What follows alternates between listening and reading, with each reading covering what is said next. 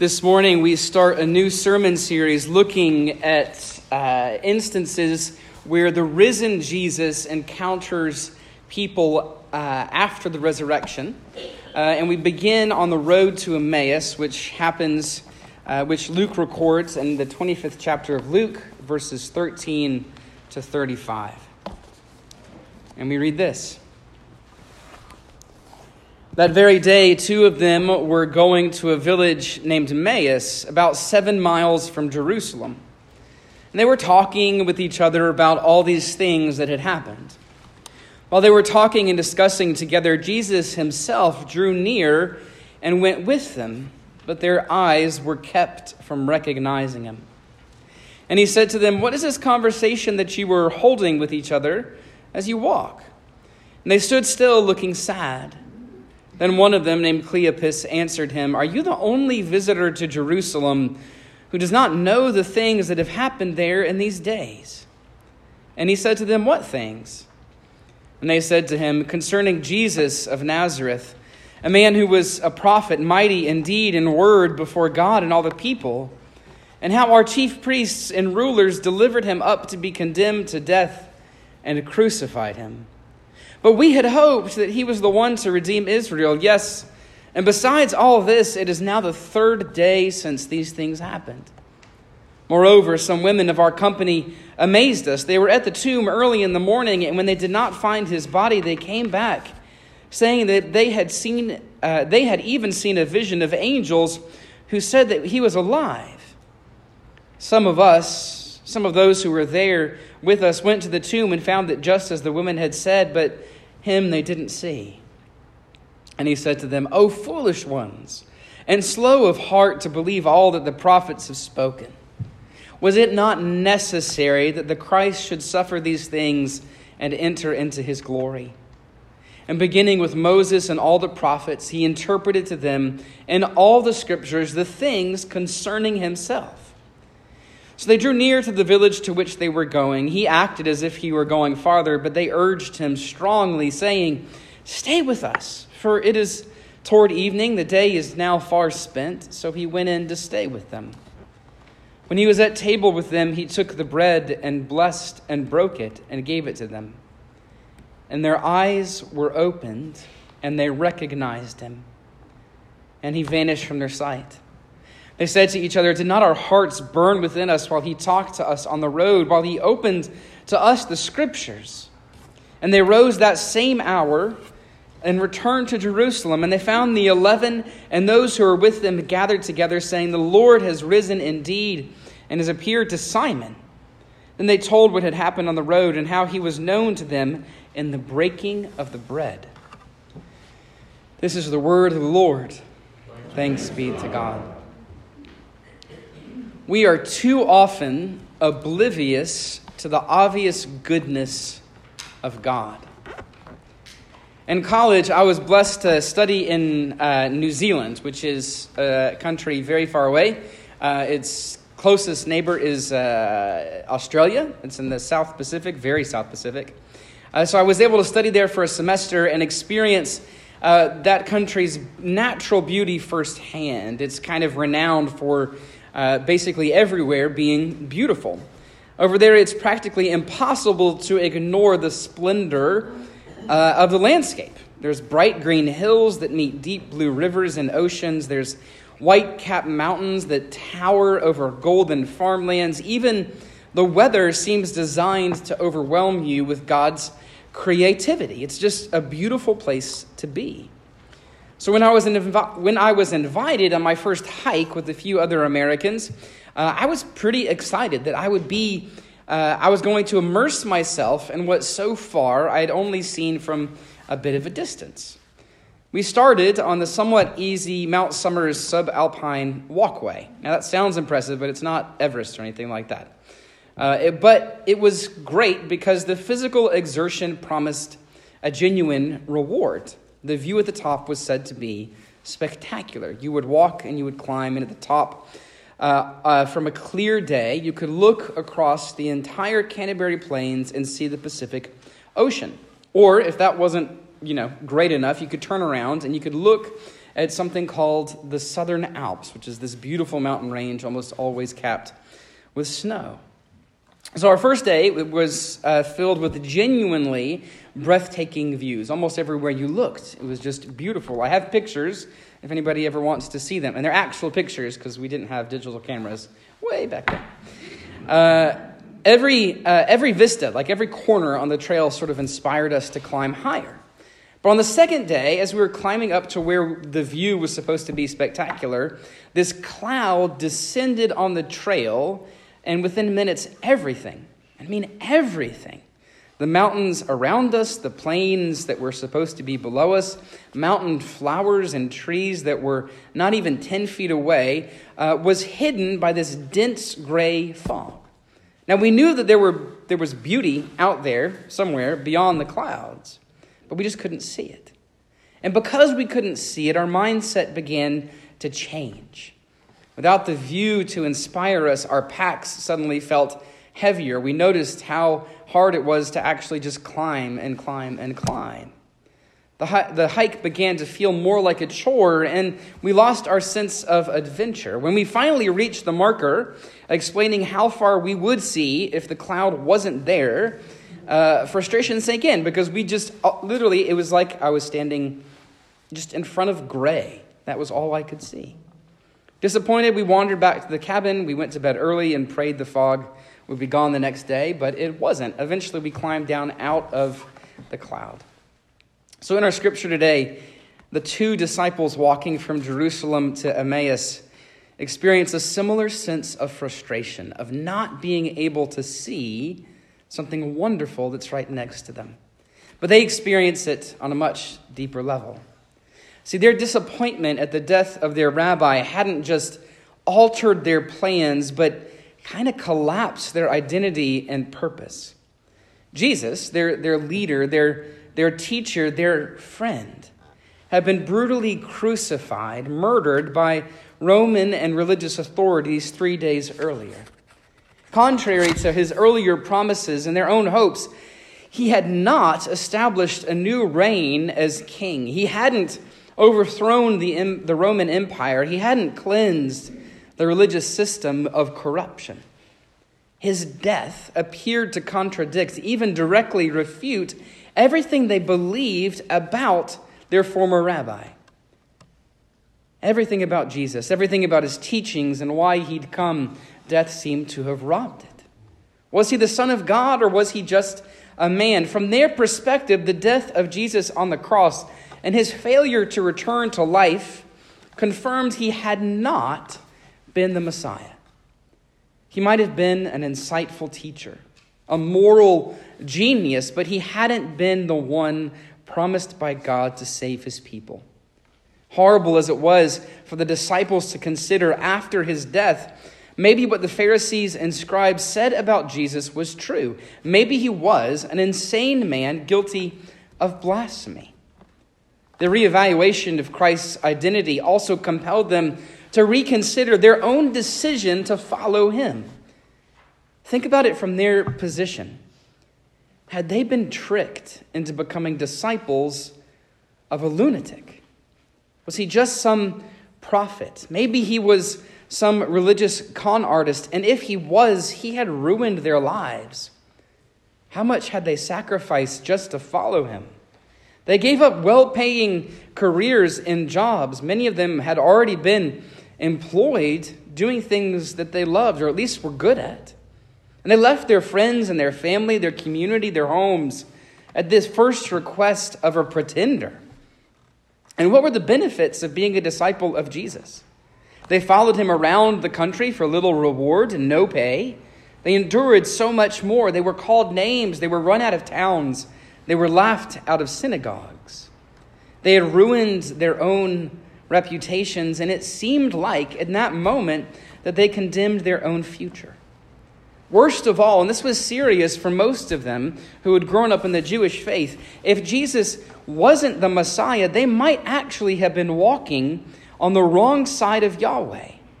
It meant that they too might be guilty of blasphemy, of directly rebelling against their God.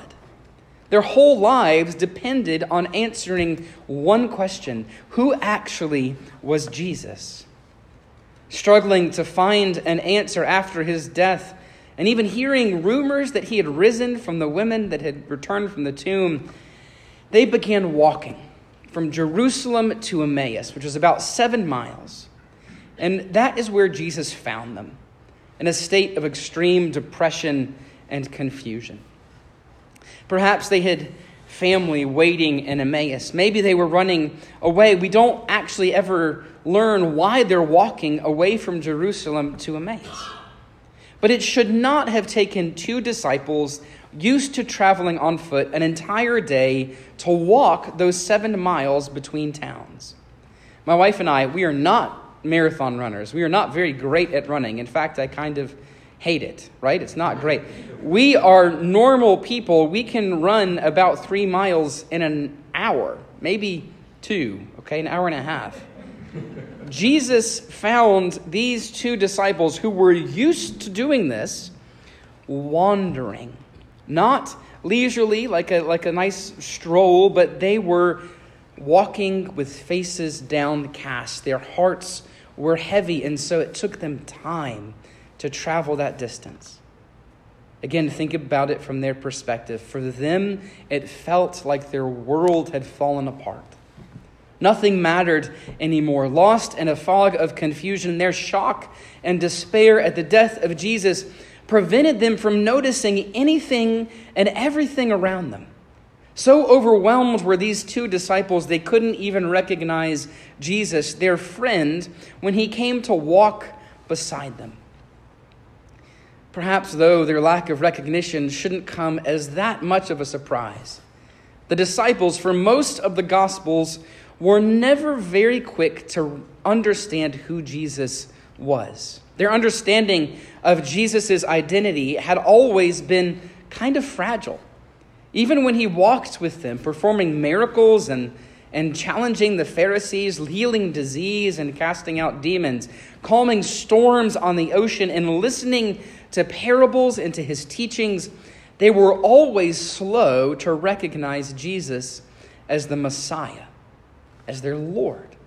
Remember, it took a long time for even Simon Peter to say, "Yes, Jesus, you are Lord. You are the Son of God." The confusion that filled their hearts hadn't just appeared at the sudden death of Jesus. It seemed to have been with them all along. Sadly, we carry that same blindness in our own hearts.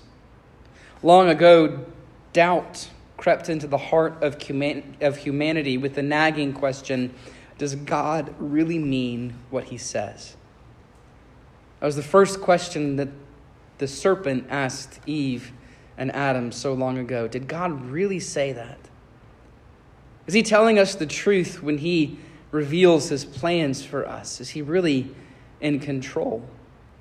If he is, why has my life experienced so much pain and suffering and hardship?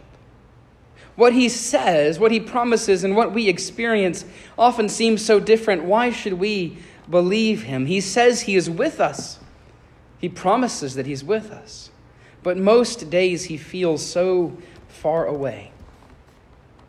All these questions cloud our vision, obscuring the face of a God who loves us, so that we are always slow to recognize him in our lives, and even slower to listen when he bids us come and follow him.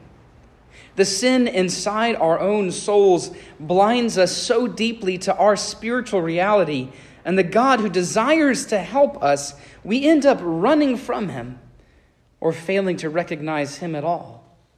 We all have a fatal tendency to miss the evidence of God's love for us in a million different ways and reasons. But the wonderful news we find here is that our God doesn't wait for us to notice his presence. Our Savior, our Lord, Jesus comes and walks alongside us and helps us see. Jesus rose from the dead so that we might actually recognize the love that our God has for all of his children. There's an old movie called Harvey. Has anybody ever seen that movie? Okay, yeah. So it stars Jimmy Stewart, and it sort of reflects our situation in a profound but admittedly kind of strange way. So in the film, Jimmy Stewart has a best friend, okay? He has a best friend. He's kind of a town, not an outcast. People just think he's strange because his best friend happens to be a giant invisible rabbit named Harvey, okay? So as the movie progresses, you're never quite sure if this rabbit is real, but as the movie progresses, this psychiatrist that his family sends him to see is confronted with the reality that Harvey, whom he previously considered to be a figment of Jimmy Stewart's imagination, is actually real. And this shatters his worldview, and he has this wonderful statement. He says, "Fly specks. Fly specks. I've been spending my life among fly specks while miracles have been leaning on lampposts at 18th and Fairfax.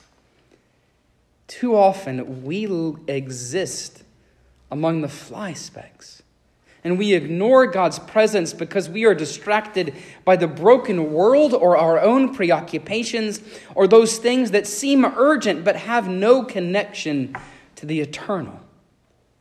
But notice how Jesus not only appears alongside the disciples, but remains remarkably patient as they still don't recognize him. I can't help but thinking that Jesus might be having a little bit of fun, that he might find the humor in this situation. He didn't come up with like a disguise. He wasn't wearing, Clark Kent glasses that, prevented the disciples from recognizing him. It must have been humorous talking to his friends as they just go on sharing their troubles and confusion. But Jesus knew that they were missing or misinterpreting the most important piece of the puzzle. If they understood one thing, one central thing, everything would make sense and fall into place. From their end, on their side of things, death had forever altered the picture. If Jesus died, then that meant he wasn't the Messiah. But they failed to properly consider that God retained the power to do the impossible. Because from God's perspective, death was not a roadblock to their salvation, but precisely the thing that God had used to revoke the power of Satan and cancel the consequence of their sin. In dying, Jesus defeated death itself. What never crossed the disciples' minds was that his death was part of God's plan, was in fact the central piece of God's plan for the salvation of the entire world, and it meant that his resurrection was inevitable. In his death on a cross, Jesus conquered sin and death forever.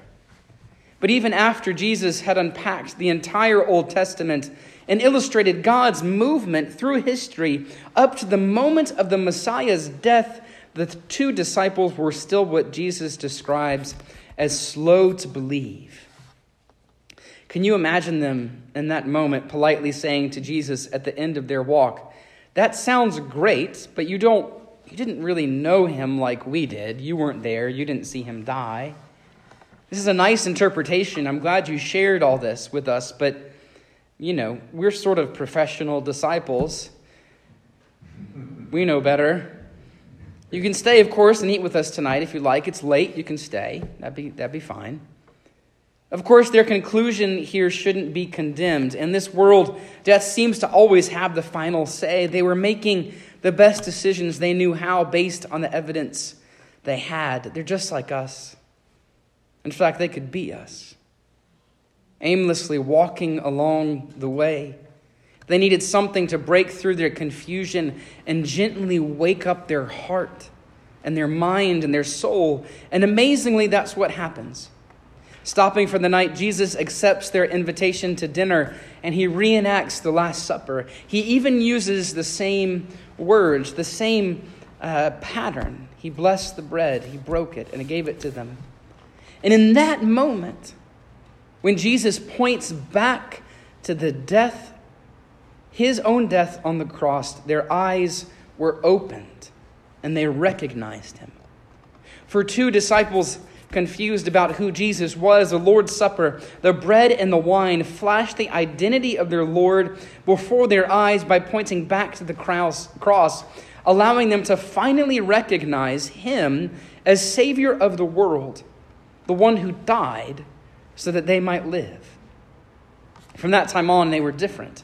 They fully understood who Jesus was, and that changed everything. Their identity, their sense of purpose, their place in the world, everything. Notice a few things here. First, notice the names of the disciples. One is named Cleopas. In the Greek, that translates into son of a renowned father.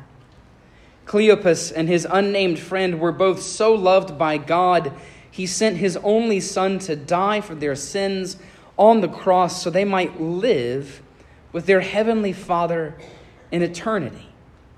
What father is more renowned than that? The other disciple doesn't have a name, but it could be yours. In Jesus, we are all children of that renowned Father, which changes how we think about ourselves, but also what we're supposed to be doing every day of our lives. Second, notice how their direction changes once they understand who Jesus is. Their whole demeanor is transformed. It's late in the day. The disciples said it was late in the day. But in that moment, they turn around from Emmaus and they go back to Jerusalem and immediately travel the 7 miles back to the other disciples to share this new good news. Contrast this sprint, where they know who Jesus is, to the stroll earlier in the day. They rush back into the darkness of night to proclaim that Jesus was Lord, that he was alive and had come to save the world. And who could blame their urgency?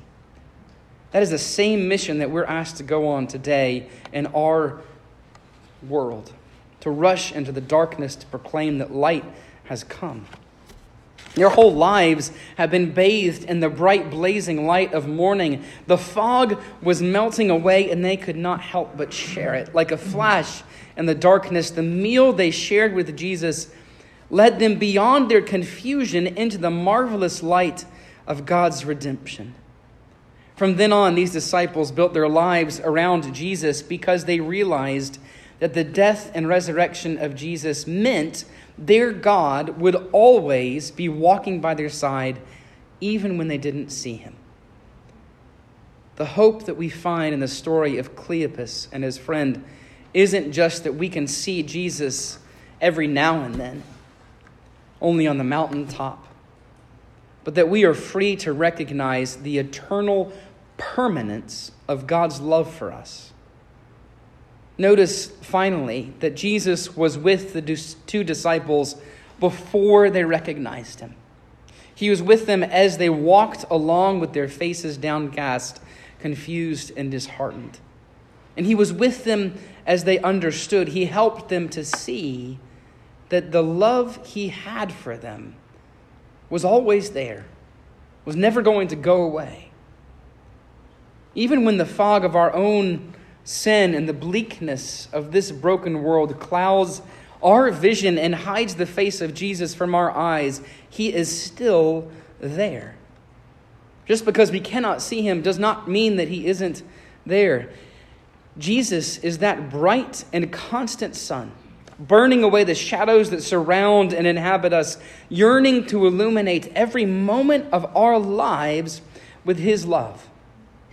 And so if our lives seem dark, if they seem dim, full of confusion and tossed about by catastrophe or crisis, if we have not felt the warmth of God's presence in our lives for a moment or a season or even years or never at all, hear this: our Lord has come.